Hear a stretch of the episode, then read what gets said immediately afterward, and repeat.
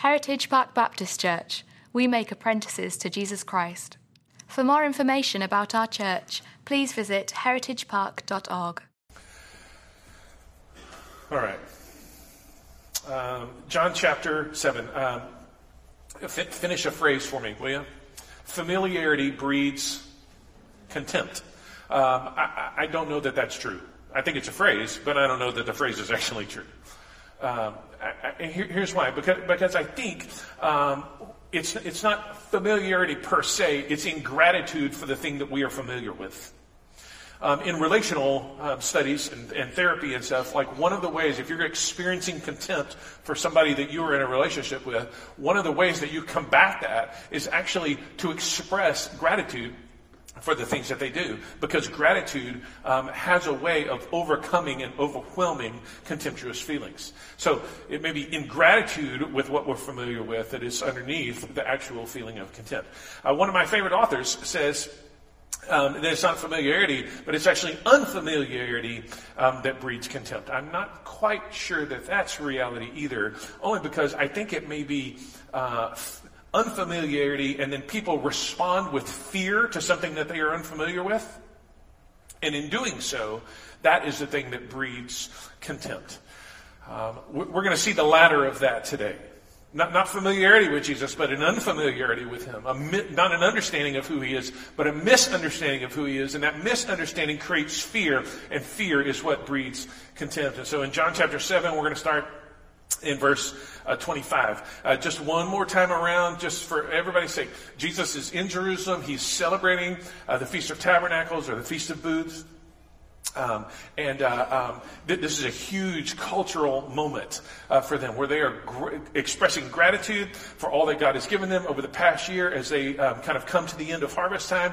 And they are also reminding themselves by living in these kind of temporary shelters we talked about last week, kind of going camping in your own backyard. This is the kind of thing that they're working with and, and kind of the mindset. It's a reminder that, hey, this place isn't ultimately home. Really grateful for all that God has done and this place isn't ultimately home. John chapter 7, verse 25. Some of the people of Jerusalem therefore said, Is this the man? Excuse me, is this not the man uh, whom they seek to kill? And here he is speaking openly, and they say nothing to him. Can it be that the authorities really know that this is the Christ or this is the Messiah? But we know uh, excuse me, but we know where this man comes from. And when the Christ appears, no one will know where he comes from. So Jesus proclaimed, as he taught in the temple, You know me, and you know where I come from, but I have not come of my own accord. He who sent me is true, and him, him you do not know.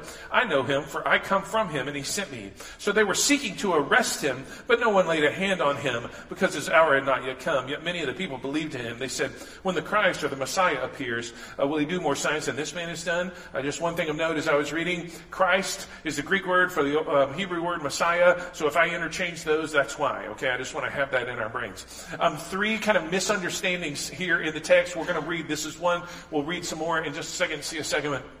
Uh, misunderstanding number one, they don't understand where Jesus came from. They, they, actually don't understand where he's come from. Back, back, if you will, in verse 27, but we know where this man comes from, and when the Messiah appears, no one will know where he comes from. They had um, built around uh, their idea of Messiah a superstition that he was just going to pop up, show up out of nowhere, like, ding, here he is. They, they knew, they had prophecy uh, from uh, the book of Micah, chapter 5, that he was going to be born in Bethlehem. But then, like, I don't know, he'd go away for a while or something, and then poof, there he is, right? They, they would just kind of show up on the scene. They had an incorrect assumption about him. Uh, skip down to verse 41, you'll see this, um, this particular part. Others said, This is Jesus, or excuse me, this is the Christ. Um, but some said, Is the Christ to come from Galilee? Has not the scripture said that the Christ comes from the offspring of David, comes from Bethlehem, the village where David was? So they've got this prophecy, but they also have this superstition built around it. So some teaching and then some superstition around this thing. This is why they don't understand or have an incorrect assumption about the Messiah and about where he comes from. They misunderstood where he comes from. He is not just born in Bethlehem and then appears. He, he's an actual man with an actual life. He moved from the, that kind of area up to Nazareth and uh, up to that, that uh, northern part of Israel. Um, and he, this is where he grew up. And they think, oh, well, we know where you come from. Uh, I don't know about that. And that's really where the second part is. In verse 28. So Jesus proclaimed as he saw in the temple, You know me, and you know where I come from. Now, that is like part accusation and part question. It's something like, You know me? Seriously? You know where I come from? Are you real? It, it, sounds a little bit like that. But I've not come of my own accord. He who sent me is true, and him you do not know. I know him, for I come from him, and he sent me. They're, they are uninformed, if you will, of his origin story. Now, when you get an origin story in your mind, it's kind of a thing. Um, uh, uh, and a, a, part of our of our culture, but origin story. Uh, you, do you know this phrase? You know the idea behind it? I'll just give you a couple of examples here. Uh, how many Star Wars nerd fans do we have in here, along with me? Okay. Episode 3. Episode 3. Yeah, I got some nods out here. Episode 3. It is the origin story for, fill in the blank here, people, Darth Vader. You know the place from which Darth Vader has arisen because you've seen the darkest of all of the Star Wars episodes, Episode 3. Uh, wicked, Wicked. Got Wicked fans in here? A, a, few, a couple. There wasn't near that we had more Star Wars nerd fans than we had Wicked fans. So let's just, if you're a Wicked fan, Wicked the musical, if you're a Wicked fan, go ahead, raise your hand. Okay, you can be proud of this. I, I saw it with my wife. I loved it. It was good. Um, but this is the origin story for you Wicked fans. I feel like I'm looking over here now because this is kind of where the hands went up. This is the origin story for the Wicked Witch of the East, right? The West, East. Which one? I'm confused now. Yeah, okay, whichever one. It's the story for the other one, okay? Uh, I mean, it, it, tells you the backstory of what they're doing here. Uh, one, one, more. Uh, anybody? Uh, well, uh, Marvel Cinematic Universe. Oh, look at all the hands. They're like, yeah, man, we love this stuff. Iron Man. Yeah, it is the story of how this, this comes to be. Uh, and finally, if you're at this stage of life, any Frozen 2 fans out there? Yeah, yeah, yeah. You get it. You get it. Okay? You get it. So, uh, the, the origin story, the, the, the, origin story is kind of a, it, it's a device, um, but it really is intended to tell the backstory. And Jesus is saying, you've got my origin story all wrong. You know where I came from? Are you serious? No, you don't. You, you, you know what this is? No, you really don't. You think you know me? You really don't. He was born in Bethlehem. He is out of the line of David. He isn't just coming um, uh, down from Galilee. Like this, this is a part of his uh, uh, life while he was here on earth, and part of their misunderstanding and um, a lack of under. They were uninformed about this, and of course, it led to fear. That's why they were trying to kill him. That's why they were trying to arrest him. Um, he was sent from the Father for the sake of our salvation. That's the thing. He was sent from the Father. And he was for the sake, that's why he says, I, I came. He who sent me is true, and him you do not know. Uh, Richard read this just a few minutes ago, but I, I just want to come back to it here uh, in Philippians chapter 2. It's such a beautiful passage, and it really is the origin story uh, of Jesus. Come on, fingers. Ch- uh, Philippians chapter 2, verse 5. Have this mind among yourselves, which is also in Christ Jesus who, though he was in the form of God, did not count equality with God a thing to be grasped or held onto or leveraged for his own benefit. But he emptied himself by taking the form of a servant and being born in the likeness of man. And being found in human form, he humbled himself. Humbled himself by becoming obedient to the point of death, even death on the cross. Therefore, God has highly exalted him. His, his origin story doesn't start in Bethlehem. His origin story starts in eternity past. And he's coming at the will of the Father to live perfectly and to die sacrificially, ultimately to rise victoriously, and then to be exalted gloriously. That is the origin story. That's the story they didn't get. So, where is he going? Oh, excuse me. That, that's the next point. Let, let, me just get to this. Um, he is the fulfillment of God's promises. He is the fulfillment of God's promises. That, that when, you, when they misunderstood Jesus, and because they misunderstood him, their fear took over and it bred contempt for him.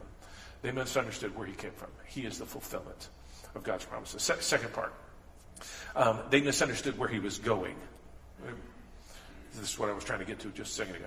Verse 32 The Pharisees heard the crowd muttering these things about him. The chief priests, the Pharisees, sent officers to arrest him.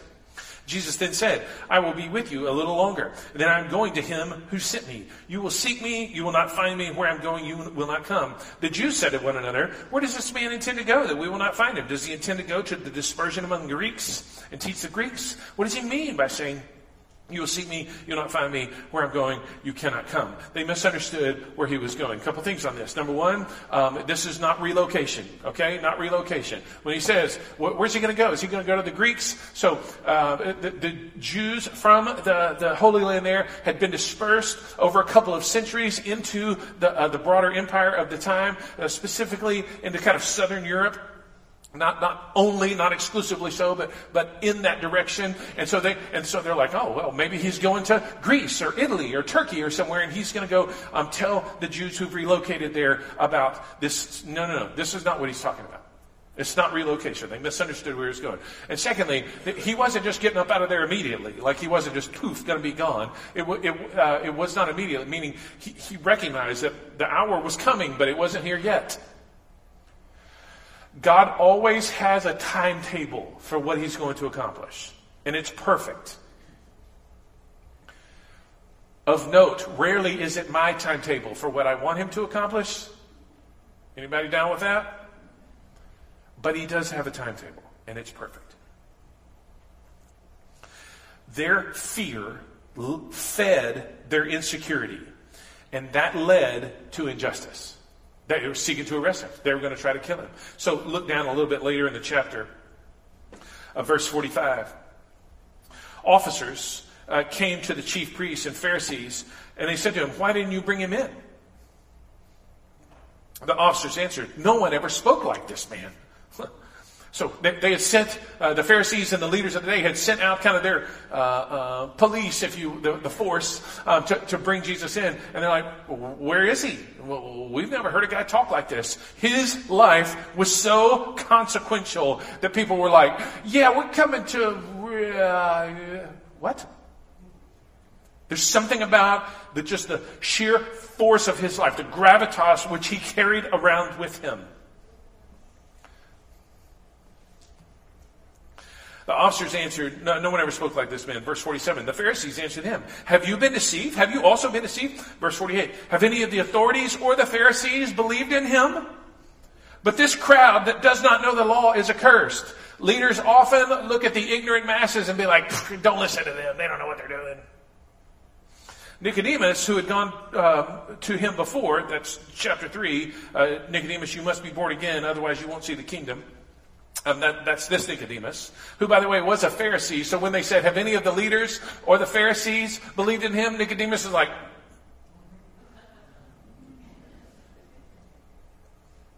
Nicodemus, who had gone before, was, who was one of them, said to them, Does our law judge a man without first giving him a hearing and learning what he does? They replied, Are you from Galilee too? Search and see that no prophet arises uh, from Galilee. So they had fear that fed their insecurity, and that insecurity was leading them to injustice. Where, where, is, where is he going then? What, why does Jesus point this out? Where I'm going, you can't follow. First of all, he's going to the cross. And we know this because we've read the rest of John. They didn't know it at the time in their moment of experience with him. They couldn't follow because he was going to do something for them that they could not do for themselves. He was going to accomplish something on their behalf that they never would have been able to do. He was going to pay for their sins for which they never would have been able to pay. Jesus was going to the cross and he was going to pay for their sins. We try. Oh God, here I am.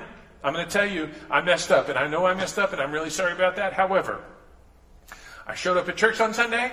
I even smiled at some people that I'm not so sure that I like because they were on the other side of the football field yesterday. It's cool, but I did. I smiled at some folks, and, uh, and, and this time, this time, this time, I'm going to do better. That's what I'm going to do. I'm going to do better. In fact, I'm never going to do that again. Four hours later, you're like, I'm never going to do it like again, like again, you know, like again. We try to pay for our own sins. How? By um, accomplishing things, by not accomplishing things, by um, sitting outside and kind of judging, being like, I, don't want any part of that, and kind of pushing folks. We try to pay for our own sins through our associations or our accomplishments. But here's the deal. All we do is put ourselves on the religious treadmill where we wear ourselves out and get absolutely nowhere. You and I cannot pay for our sins. The debt is too great. And Jesus is going to the cross and he's saying to them then and us now, you and I, you and I, he's saying to us, I'm paying for your sins. You can't do that on your own. I'm going to do it for you. He was going to the cross. Secondly, he was going to the tomb.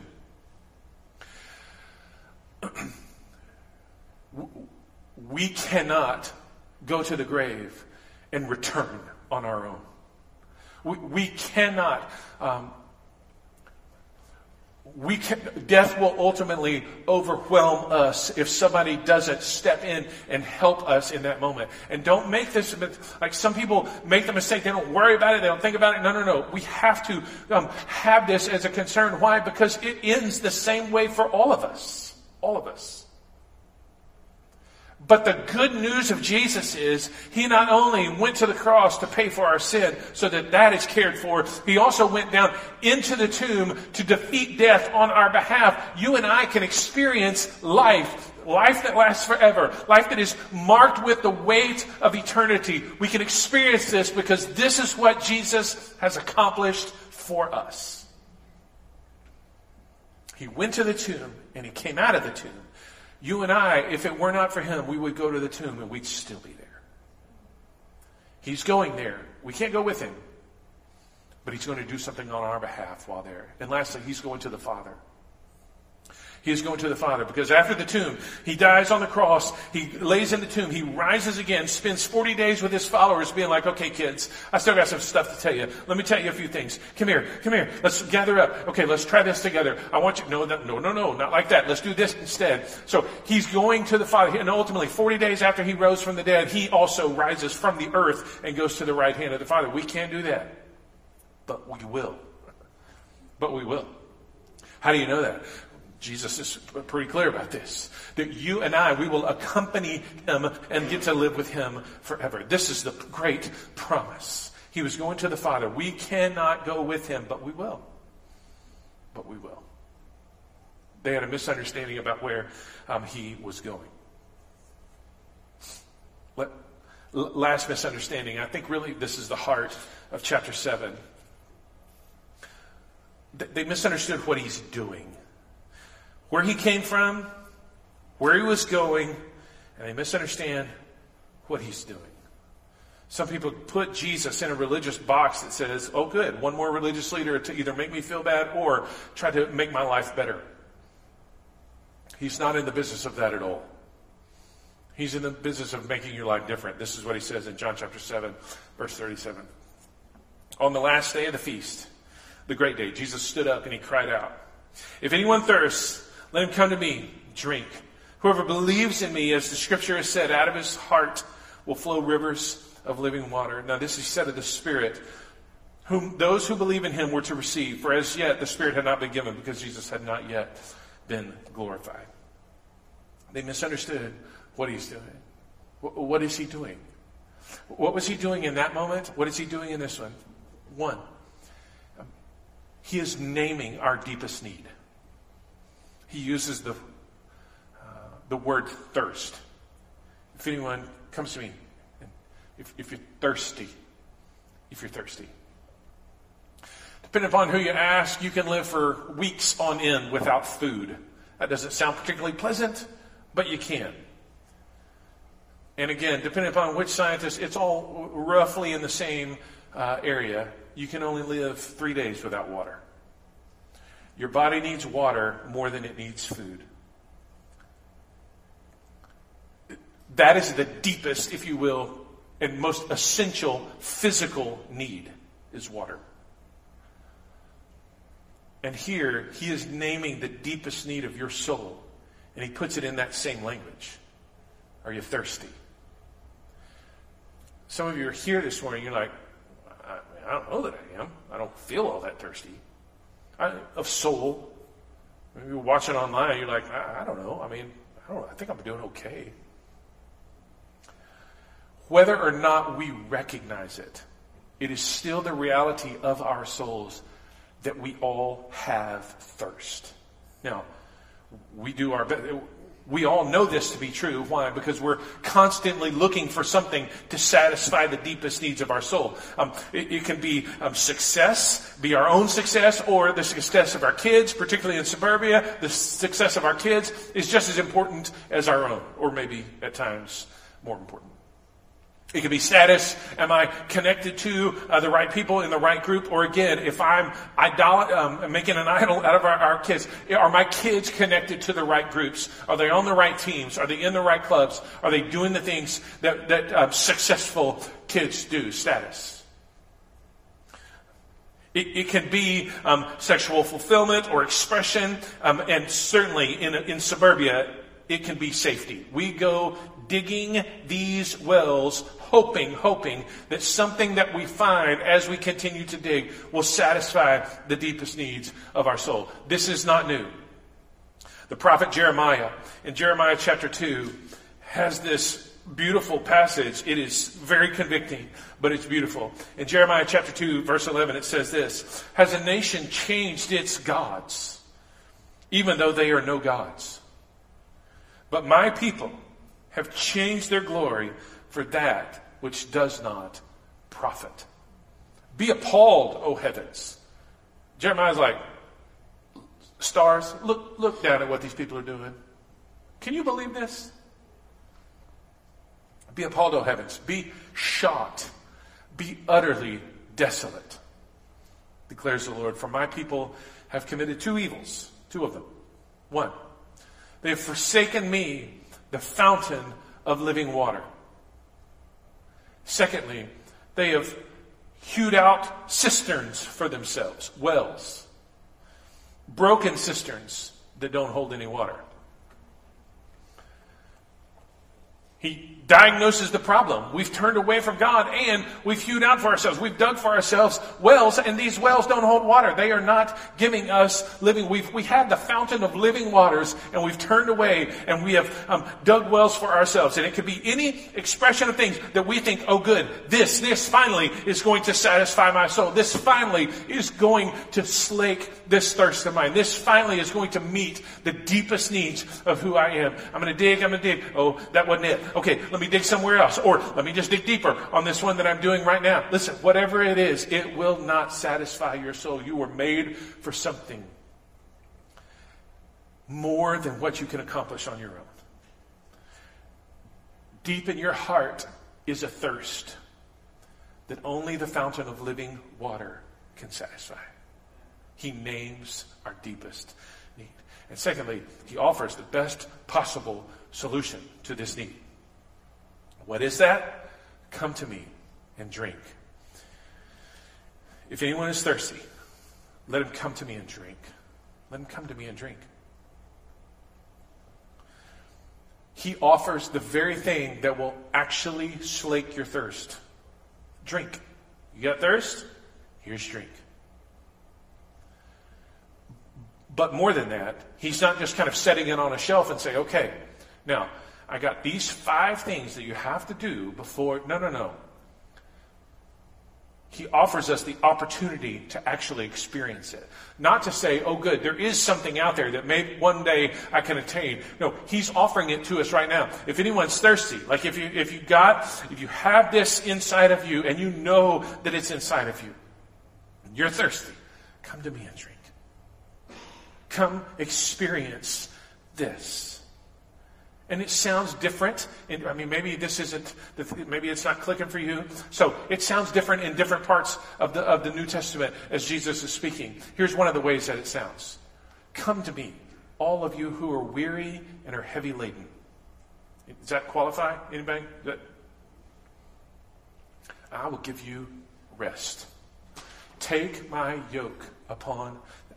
Come drink. Take my yoke upon you. Learn from me. I am gentle, lowly heart, and you will find rest for your souls. You thirsty? Come to me. um, in, in uh, um, Matthew chapter 19. Let the little children come to me, for to such belong the kingdom. I've got great news. You don't have to have everything figured out about who God is and what exactly He wants for you.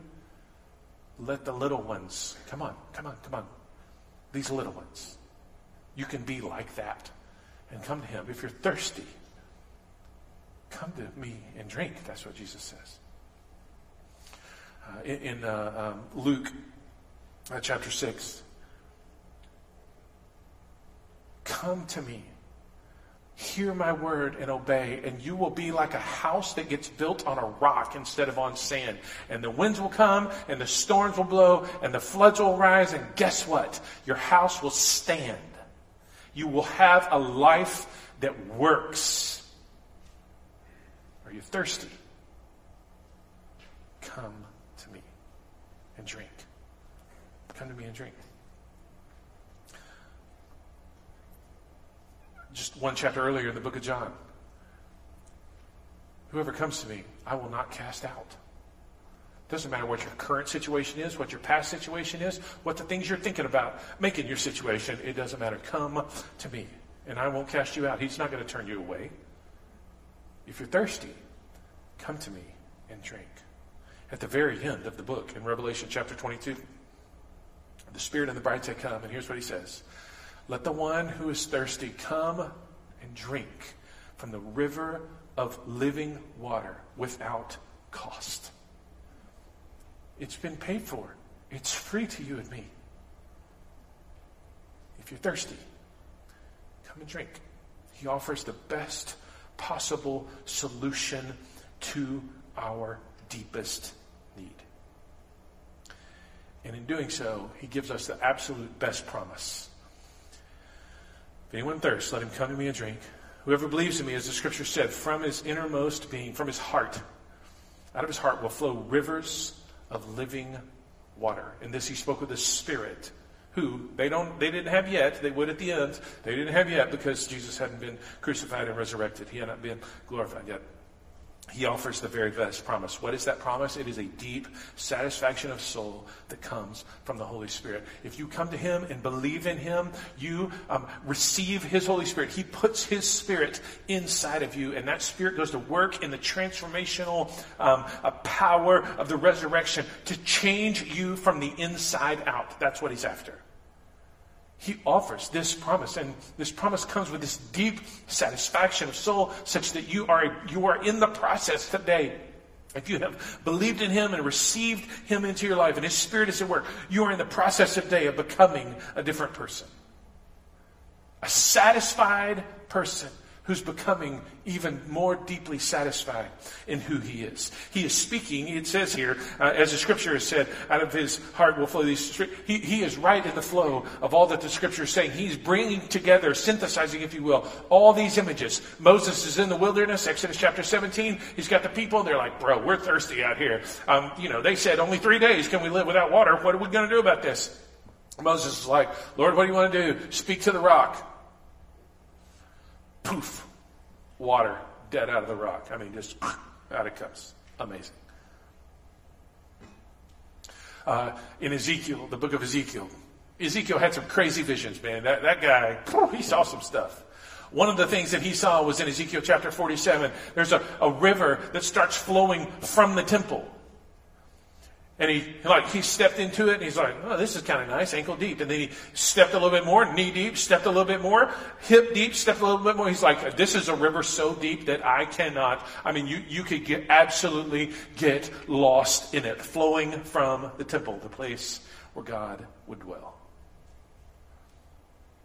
Jesus is synthesizing, and there's more, Nehemiah chapter 9 and other places. He's synthesizing all of these things, bringing it together to say, listen, this is the promise that has always been. I want to put my spirit within you to begin to, the work of changing you, transforming you, while, not, not so that, but while I am deeply satisfying the, the um, need of your soul. If anyone's thirsty, him come to me and drink. Please don't mistake this for emotional euphoria here, because this is not that. It's not just an emotional moment where you get up on the high, the mountain high, and be like, "Oh God, you're so awesome!" And here comes Monday. That's not what he's after at all. He's not after you having a euphoric moment. He is after the deep, satisfying, transformational work of His Spirit in your life. Why, why is it the best promise? Why is it the best promise? A little context here. In the Feast of Tabernacles or the Feast of Booths, what they would do as they were gathered in Jerusalem, uh, there would be a guy who got a big uh, uh, uh, vat of water and they toted it up the temple stairs. The, the priests led them up the stairs to the temple and they toted it up and then they poured it out. And so they were trying to kind of picture in some ways this thing from Ezekiel. And so this, this pot of water would get poured out and you'd see a little water coming down the steps there. Cool. It's awesome. Why is it the best? Here's why it's the best. Number one, God does it, not us. I'm not having to carry anything up any steps. Jesus has already carried it for me. I, am not having to accomplish anything or find something or haul something. Jesus has already done it on my behalf. He does it, not us. Secondly, it springs up. It's not carried up. Did you see what it says? Out of his heart will flow springs of or rivers of living water. This kind of wells up within you. It just comes out. It springs up out of you. This is. I, I don't have to produce this. God does it. I don't have to carry this burden. God supernaturally does it. It's why it's a better promise. And thirdly, rivers, not trickles, not one little pot of water you kind of pour out. Oh, everybody, look at our symbol. No, no, no, no, no, no, no. Rivers, not drips, some of us live because just because we've gone through the things that we've gone through, or we were raised in the environment where we were raised, and that's how we think about God. God is in the business of just giving us just enough, right? Like just enough to survive. Here, here's half of a cracker. Oh, here, take these little um, couple of drips of water, put it on your tongue, it'll be okay. That is not the picture that Jesus is painting for us. He is saying there is a river of living water that He wants to by His Spirit. He wants to start bringing to bear on our lives and it starts flowing out of us. He is not turning off the tap so that it's just drip, drip, drip, drip. He is saying it is fully open and it will utterly satisfy you and change you. That's what He's saying.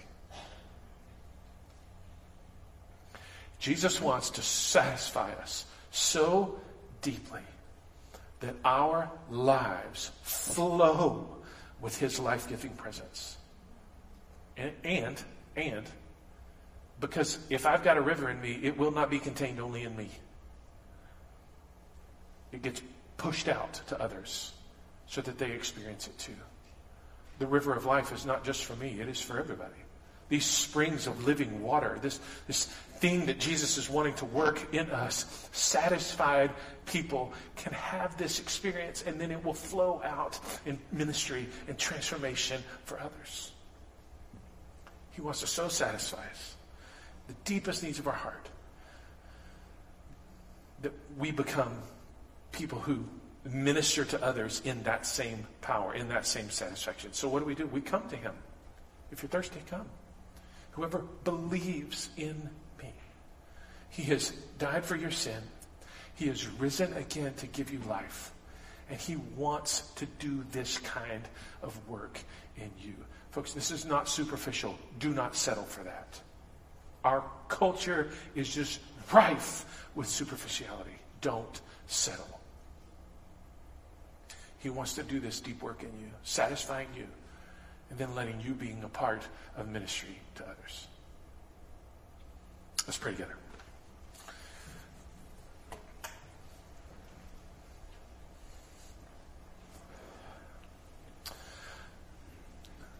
Um, Holy Spirit, I, I ask you uh, that wherever you need to well up within us right now, that you would do so. You would point out the places where we have struggled and stri- um, striven in order to uh, dig our own wells, and you would show us just how broken they actually are. Holy Spirit, if there's a place in us that is, uh, is just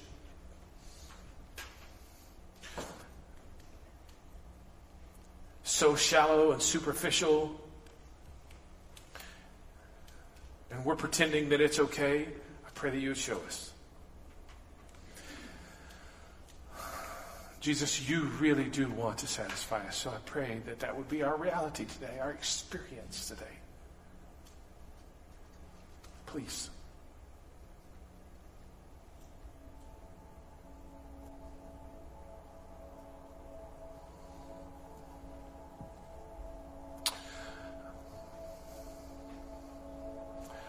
I say to you, gathered people of God, what Jesus has said if you're thirsty, come to him. Come to him and drink.